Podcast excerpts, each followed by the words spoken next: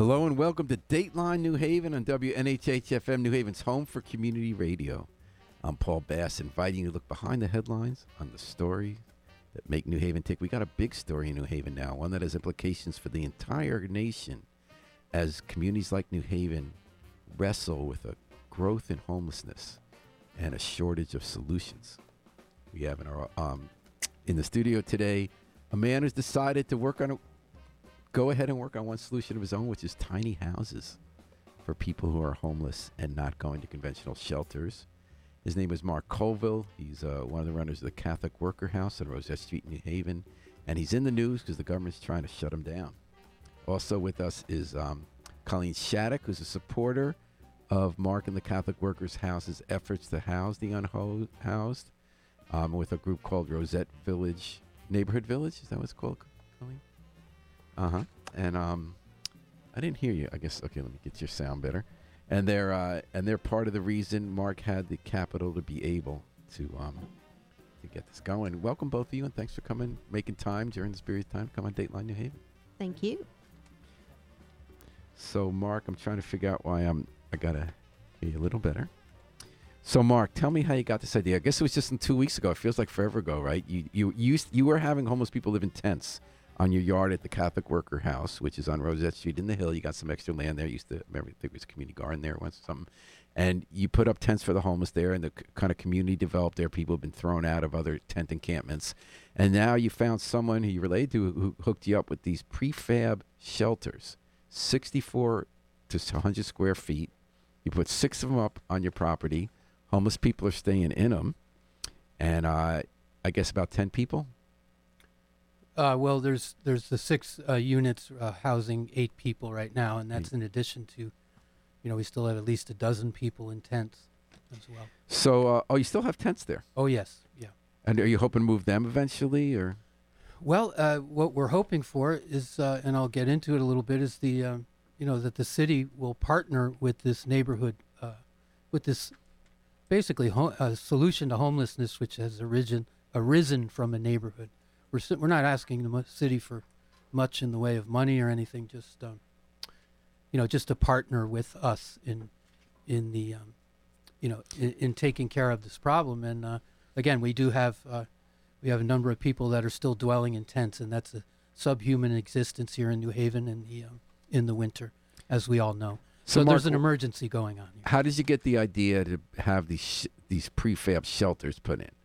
Well, this uh, uh, project, houses. This project from from Amistad's perspective, uh, which is where I come Amistad Catholic Worker House. Amistad Catholic Worker, our House of Hospitality has been in place for upwards of 30 years. Um, this particular project uh, was really hatched by uh, by this Rosette uh, Village Neighborhood Collective, which is a collection of folks from uh, literally from all over New Haven County and elsewhere in the state. A lot of people from the suburbs, in fact, that became really disturbed about, as we are, about the continued, um, you know, bulldozing of of uh, homeless en- encampments for the unhoused. You know, which have really become the only sense of community that people who are homeless can really experience anymore. Um, and so we decided, uh, well, uh, so this this project fits into a campaign that we've been on for a solid 10 years now. Back in 2013, the United Nations did a study of, of U.S. cities uh, nationwide uh, to evaluate their compliance or noncompliance with the UN Universal Declaration on Human Rights. Okay, uh, I would uh, encourage people to go find that on the internet. Um, uh, commission uh, Commission on uh, Human Rights and Racial Discrimination. What they found was a plethora of munis- municipal laws nationwide that um, that criminalize homelessness. The one that they flagged most was that people, according to the UN Universal Declaration on Human Rights, have a right to take refuge on unused public land together uh, when the city and the state does not provide them with adequate, affordable housing. and how is unused defined?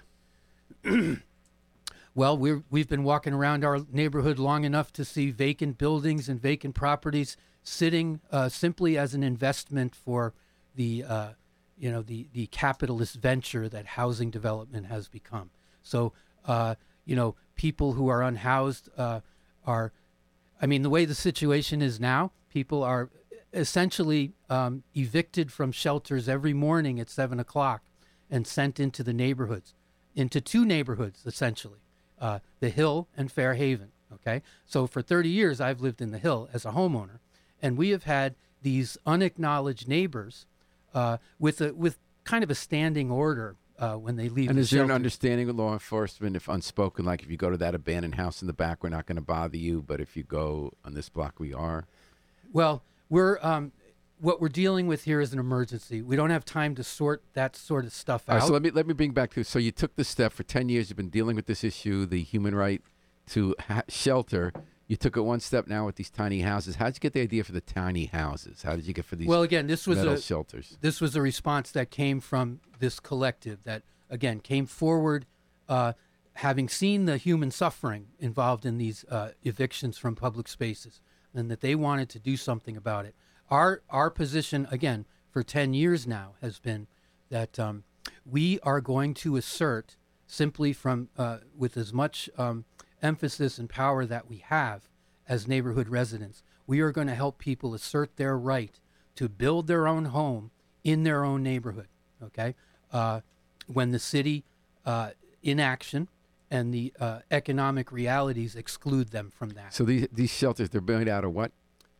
Uh, they're made of some composite material. It's very interesting to me that um, that everybody seems to be taking such an interest in this. I'm really interested. Yeah, like but, how are you going to build I homes mean, for the homeless? I think know, it's really interesting. but four weeks it's different ago, from a tent. four weeks ago, these same people were living in tents, and they Mhm. were they were uh, then identified universally in this city as homeless people. Suddenly, they have structures Mm. that are a little more human, a little warmer, a little more Permanent. I guess I'm interested in it because cities okay, are looking. but but now they're no longer homeless people. Now they're tenants. Now we're housing developers. Okay, we're gonna no, get to- we're gonna we get to the human legal. rights develop. We We're are talking about the legal. defenders. I'm just interested in the fact because I think other cities Yeah. are looking at what are they going to do for the homeless public Right. populations in the winter.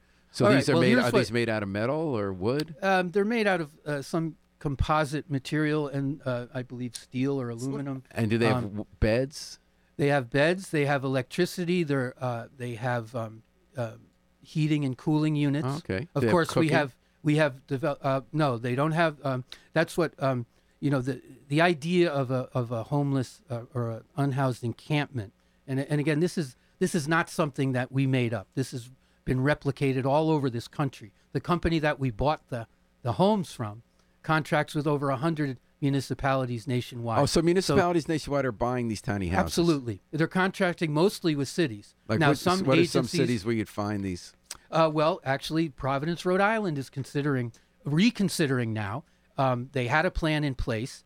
There was some uh, reaction, you know, the old NIMBY stuff, not in my backyard. Well, we've decided uh, YIMBY is the way to go. Yes. So where, where would I find these? Like where does this company have Okay, them up? uh, Burlington, Vermont, ha- Oh. ha- constructed one with, I believe it was 45 or 50 of oh them wow! And how's that on going? a designated piece of uh, of public land. It's going great, um, and that's what we've been asking for at Amistad for ten years. Simply cajoling, demanding, asking, begging that every winter all we get from the city is this emergency funding coming in and warming centers where people have to sit up all night. They're not allowed to lay down. What we're simply saying is when you recognize people's human right to take refuge somewhere, then and I do. if they did that, I would agree with the mayor. We shouldn't Okay, be you're- doing you're this. getting into Let the me argument with the mayor. We I wanna should get not to be doing this in our backyard. I wanna get to it the should be done on a designated piece of public Okay. land. And I do wanna- again, another hundred or more cities have already done across the country. Okay, country. so Mark, I do want to get to the argument you're having with the mayor. I want to get first to what you're doing, which is really interesting. And we're talking Yeah. about the new tiny houses on Rosette Street, the Amistad Catholic Worker House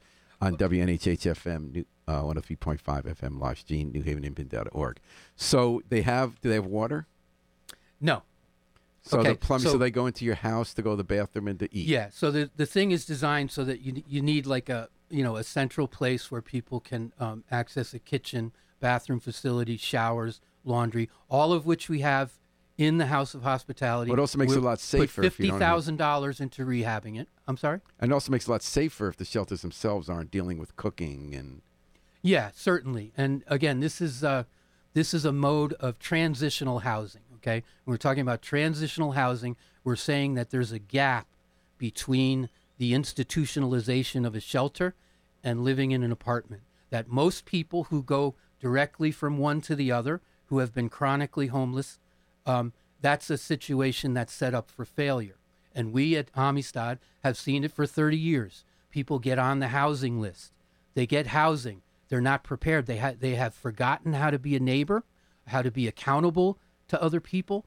Um, they, you know, because they've been socialized into individualism, competition with others over a, you know, a mythical scarcity of resources. You know, all of these things that city policy and law uh, socializes people into, they have to learn. They have to get socialized out of that in order for, uh, you know, independent living to work. So Okay, this so it is a sounds like- model of transitional Okay, so it sounds like you do really want to talk about the argument with the city, so let's bring that up. So the city sent you a cease and desist letter, and the state has too, and they said there's a state building code that we do have so people be safe. There's zoning rules about what can go where. I'm actually not a fan of zoning, so let's leave zoning aside. Let's just talk about safety. So they say that, you know, the ghost ship, remember in Daggett Street when a lot of people were living in that, um, some landlord was taking money from all these people to live in the artist studios and there Yes. were no exits and people cleared them out. And a few weeks later, the ghost ship, all those people died in Oakland at a similar facility. And the city said, that's why we do it, that you got to make sure people are safe. We have rules so that people are safe and that we work with homeless shelters. We work with supportive housing places like Liberty, Safe Haven. So they said, Mark, you got to go through the process, which takes a long time. And they might not even approve it in the end. So Yes. they're, they're saying you have to really stick by our rules because that's for public safety. What was your response to that? Okay, so what they we're saying, you to take them down. we're we're echoing the governor. First of all, the governor Lamont has declared that homelessness in the state of Connecticut is a public health crisis. That unleashes. I mean, it, it seems like City Hall here um, just seems to be viewing that as a, as rhetoric. You know, maybe designed to attract more emergency money for the agencies that uh, that this money always gets thrown at to take care of homeless people. I think that's that's the, the extent of which to which City Hall at this point has contemplated what the governor has done. well, what done. they argue is they, okay? they spend more money than any other city Yeah, that do the- shelters. No, they do warming centers. We're, we're talking about the city's refusal to permit this. Okay, that was your question. Mm-hmm. Yeah. Okay, my response is, we have uh, we live in a state where the governor has declared homelessness to be a public health crisis. That gives the mayor complete authority Oh, to to bypass zoning laws. Okay. It gives him complete authority to come and have breakfast with us and look at these homes. They're, they are uh, they are built uh, very care. We had a landscape architect come So in come- and lay this out. visit? We did not just assemble these homes. We have experts that have designed the whole backyard for these homes. So you're making the argument because they the are safe is what you're bringing I'm up a question of questioning it. safety. Yeah, okay. These are safe according to zoning laws and city laws and building laws. and you're saying he can overcome some of the zoning laws because it's an emergency. Yes. What about the process of determining that it's safe? You had the fire but- marshal in, right? But please, before we get before we get to that question, just understand now what the mayor is saying is that we are violating the rights of our neighbors, okay, of our you know the people that live around us, okay, and so my response to that is this is a plan and that uh, the neighborhood has been included in from day one. It is it has been consented to by everybody who lives around there and nobody is complaining. Nobody's calling city hall. Nobody's even calling the police. So now when there's brother- a problem they talk to their neighbors and we solve the problem so this is the context in which our mayor is saying whoa put the brakes on this okay because we need to shuffle some paperwork to make sure it's okay you know they want people to vacate these homes now to go where? Someplace safer? I mean, I'm waiting for the apartment, uh, the apartments that are going to be available. And let's not forget now, four blocks, four blocks away from where people in my backyard are sleeping in tents, the city has approved a developer to come in and rehab about 100 units of housing. Okay? Four blocks away. The cheapest apartment in these buildings is going to be a one room studio for $2,100 a month. Homelessness in our neighborhood is an emergency. And the emergency is tonight. I am not a housing developer. Neither is Carlene, nor is our committee. What we are is human rights defenders. And by the way, human rights law is binding and superseding law in this city. when it comes to zoning. Let me ask laws. Colleen. So, Colleen Sachs, you wrote a book. You co-authored a book with your Joanne Goldblum called "Broke in America." You talked about the increase in poverty. We're reading stories about just about every state, cities throughout the country. Homeless people are more visible because there are more of them. There's a whole range of causes. One of which Mark talked about how insanely high the rents are. They talked about Seattle. The churches have made parking lots available for people living in their cars with salaries up to seventy-seven thousand dollars. And there's a whole predatory capitalism part of it. Was like her car payments are like twenty-nine percent. But what in writing your book, how does you, you're now helping Rosette Street? You raise money for them Yep. how does this fit into what you learned about why poverty is increasing and why homelessness is increasing in America? Oh, it fits perfectly. And I'm going to get closer to the But- mic. Yeah. Okay, just to, to add on a bit to what Mark just said, nobody thinks that these people are going to be made to vacate. This is a rhetorical device. Mm-hmm. And we're talking about folks who have been through the trauma of eviction again and again. They're finally putting pictures on the walls because they have walls. Like, I wish that we could find a more productive way to argue about this. We're we're all adults. We all have lawyers. Let's work it out. So tell me about what you learned about poverty. Why do we see the situation that the Catholic Worker House is addressing? Why does Catholic Workers need to step in now? There was a slight bump in wages post COVID because of the labor shortage that a lot of employers are experiencing. But basically, since the 1970s, wages have been flat in the United States. And at the same time, healthcare and housing costs have increased exponentially. So we understand all the causes with health care from sort of the capitalist model that puts profit first and denial of care as well as expensive life-saving strategies. But why is housing going up so much? because housing is a commodity right housing is something you can invest in you know you'll everybody has a zillow link where they can find out what their house is worth today it's a ridiculous inflation that shouldn't be focused on a basic need Now, it's always been true, and I happen to agree. I agree with you philosophically about the basic need question, whether the private market could solve it. Why is it going up more now? Why are we seeing so much more of it now, from Portland to Montana to so Tennessee to Florida to New Haven? like so many things, I blame Ronald Reagan. Um, the federal government used to invest in housing, used to build affordable housing, used to do better on funding folks to get into housing. There's almost we do have a huge wait list for Section Eight, for instance. it's years. And the other thing Reagan did was he he deinstitutionalized mental institutions without having a plan in place for people who would go in the community. When we started seeing homelessness reemerge, New Haven actually was in 1981 when it were people who had been deinstitutionalized, which is why we got Columbus House. And you know, we are the richest society in human history. The fact that homelessness is increasing is absolutely scandalous. It doesn't have to be. You so, know, let, so let me ask you both, Mark and Colleen. When we look at this tiny, th- th- you're helping eight people right now, hopefully more on Rosette Street. What can cities learn from this in terms of dealing with this problem of homelessness? What are we learning on Rosette Street that can help America deal with its challenging homelessness problem right now? Well, I would say one thing that we can learn is that um, you can't uh, solve the problem of homelessness simply by um, by money and facilities and you know essentially warehousing people in the most efficient way. Um, what we need is uh, uh, you know people need two feet on the ground uh, from which they can fight their way out of poverty, and in order to do that, you need some sense of community. That's why you know even these tent cities, it's so so tragic to have them uh, continue to be bulldozed because again, as I said in the beginning, that is really the only um, the only form of community that's that's afforded to people who are unhoused right now.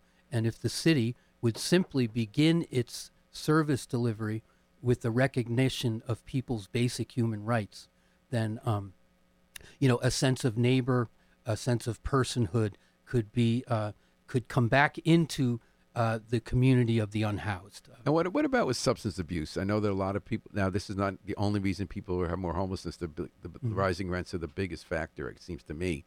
But what about a lot of people don't want to go to shelters or be in supportive housing places with the rules, partly because they are choosing to, or not choosing, but are, are addicted to, to opioids, and that that's a very serious I, I s- challenge. still think you have to look at the economic side of it.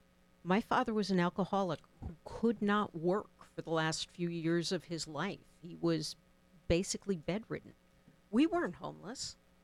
My I'm not suggesting anyone should be homeless because they're addicted to drugs. I'm wondering no, how no, do you deal I'm, with I'm it? not Yeah. saying that it, that they should. I don't think that you're saying that they should be. But we were not homeless because my mom could afford our mortgage as a waitress. That's just not true anymore. Yeah. There are no affordable options. You know, we all have problems. We all get sick sometimes. We all get laid off sometimes.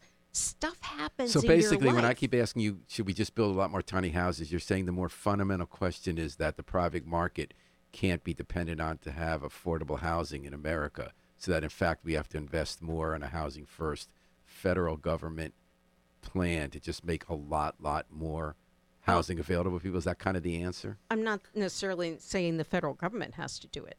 Um, I'm saying that we Or have federal to and state? yeah. you know, we have to rework things so that housing isn't a profit center; it's a people center. You know, you said what what is Rosette teaching the world?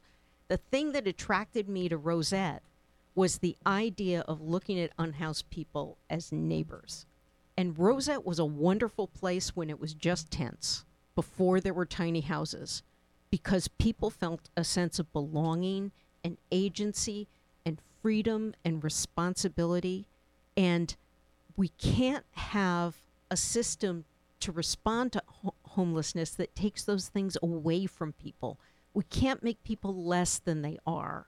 Rosette recognizes what they And are. tell me more about Catholic Worker Movement. I, I always immediately, my brain says Dorothy Day as soon as I hear that. You know, so like so long standing. I guess at least a century old movement within the Catholic Church that the deeds to help those most in need are the best manifestation of what it means to be a religious person. Is that accurate? It's always been. sort Yeah, the Catholic workers started in the Depression in the early 1930s, and um, it's just centered around uh, a couple of uh, or a few uh, basic um, principles, namely the daily practice of the corporal and spiritual works of mercy. Okay, um, the uh, uh, nonviolence as a personal lifestyle and as a method for changing the social realities around us, beginning in the neighborhood.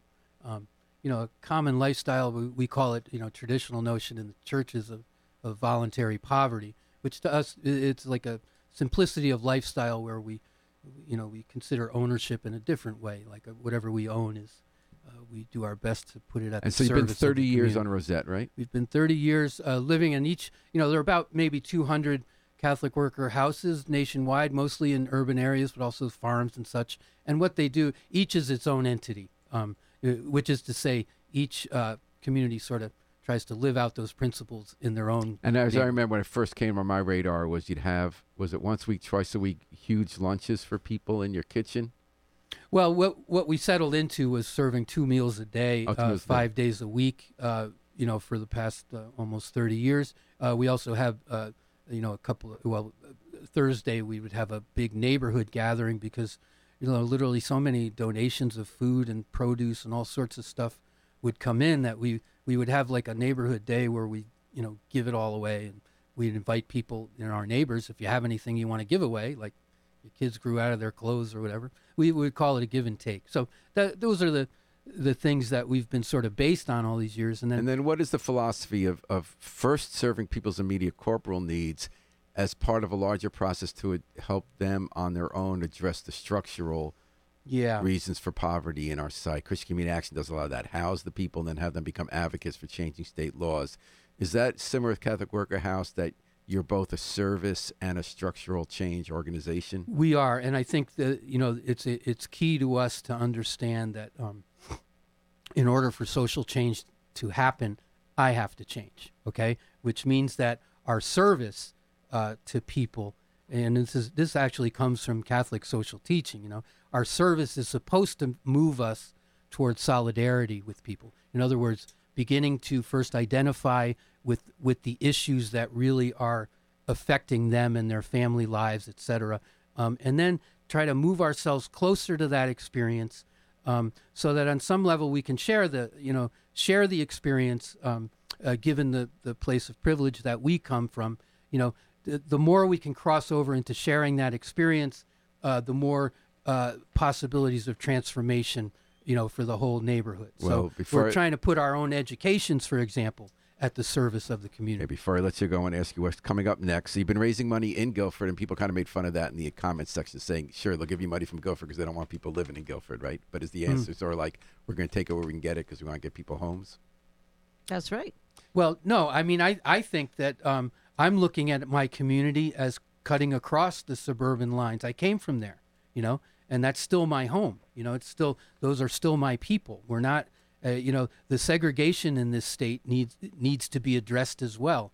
And I think this is an issue where, again, people on their own initiative, you know, have come forward, both from, from all corners of this uh, state in order to work on this. So we're not. I thought it was uh, really impressive the way you raised the money to put this thing up. So you're raising more money. I want to ask Yeah. people how they can help. You have a, a, a event on November 11th. Tell us about that. November 11th at Zion Episcopal Church in North Branford. I will be making you brunch. It will be absolutely delicious. What is it going to be? You will, oh my goodness, vegan French toast. Oh, vegan French toast. Sa- Do yeah, you use for- soy milk for or oat Mark, milk?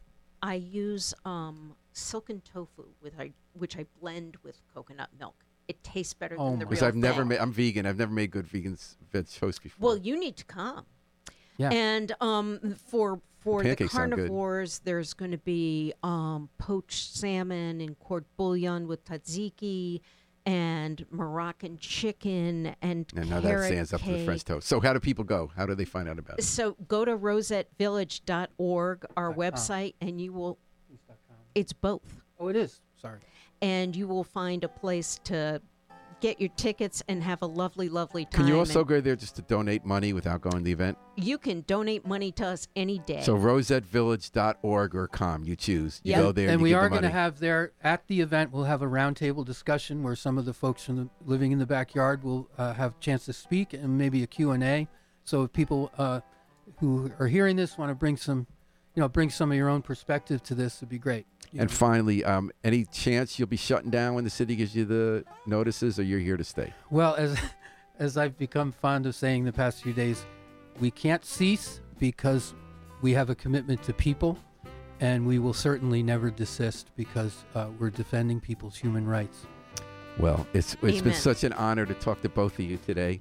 Mark Colville from the Amistad Catholic Worker House and Colleen Shaddox, co-author of Broke in America and from the Rosette Village Collective, making ensuring that New Haven and our area cannot ignore the plight of homelessness and the search for solutions. Thank you so much, Paul. Thanks. All Mark. right. And I want to thank Nora Grace Flood for arranging today's show and the great reporting she's been doing on this story. That's how I know everything about what you're doing. And Harry Drost, our station manager, for link us up to all elements of the multiverse. We're going to take it out with the Afro Semitic Experience performing I Wish I Knew How It Would Feel to Be Free from the group CD A Plea for Peace. This is Paul Bass inviting you to fly free with us all day and all night long at WNHH FM, New Haven's home for community radio.